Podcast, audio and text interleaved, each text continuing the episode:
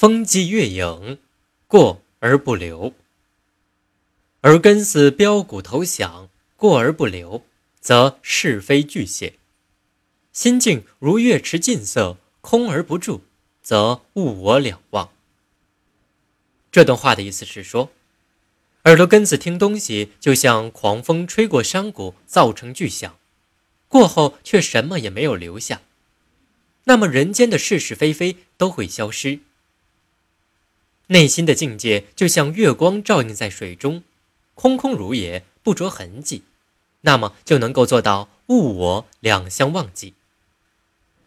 战国时有个叫东郭子的人问当时有名的哲学家庄子说：“你认为道是什么？”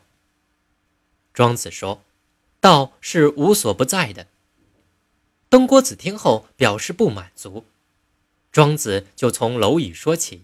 一直说到败草、砖瓦、大便、小便的，说哪里都是道所存在的地方。董郭子见庄子越说越低下，就不同他说下去。庄子说：“要满足你的要求，把道的真相说清楚，就像市场上的牙人用脚踏猪来估量它的肥瘦一样，不可能。道凌于一切事物之上。”又蕴含于一切事物之中，这怎么能说得清呢？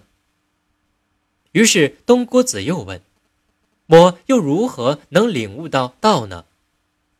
庄子回答说：“你何时能够做到物我两忘？何时才算领悟了道？”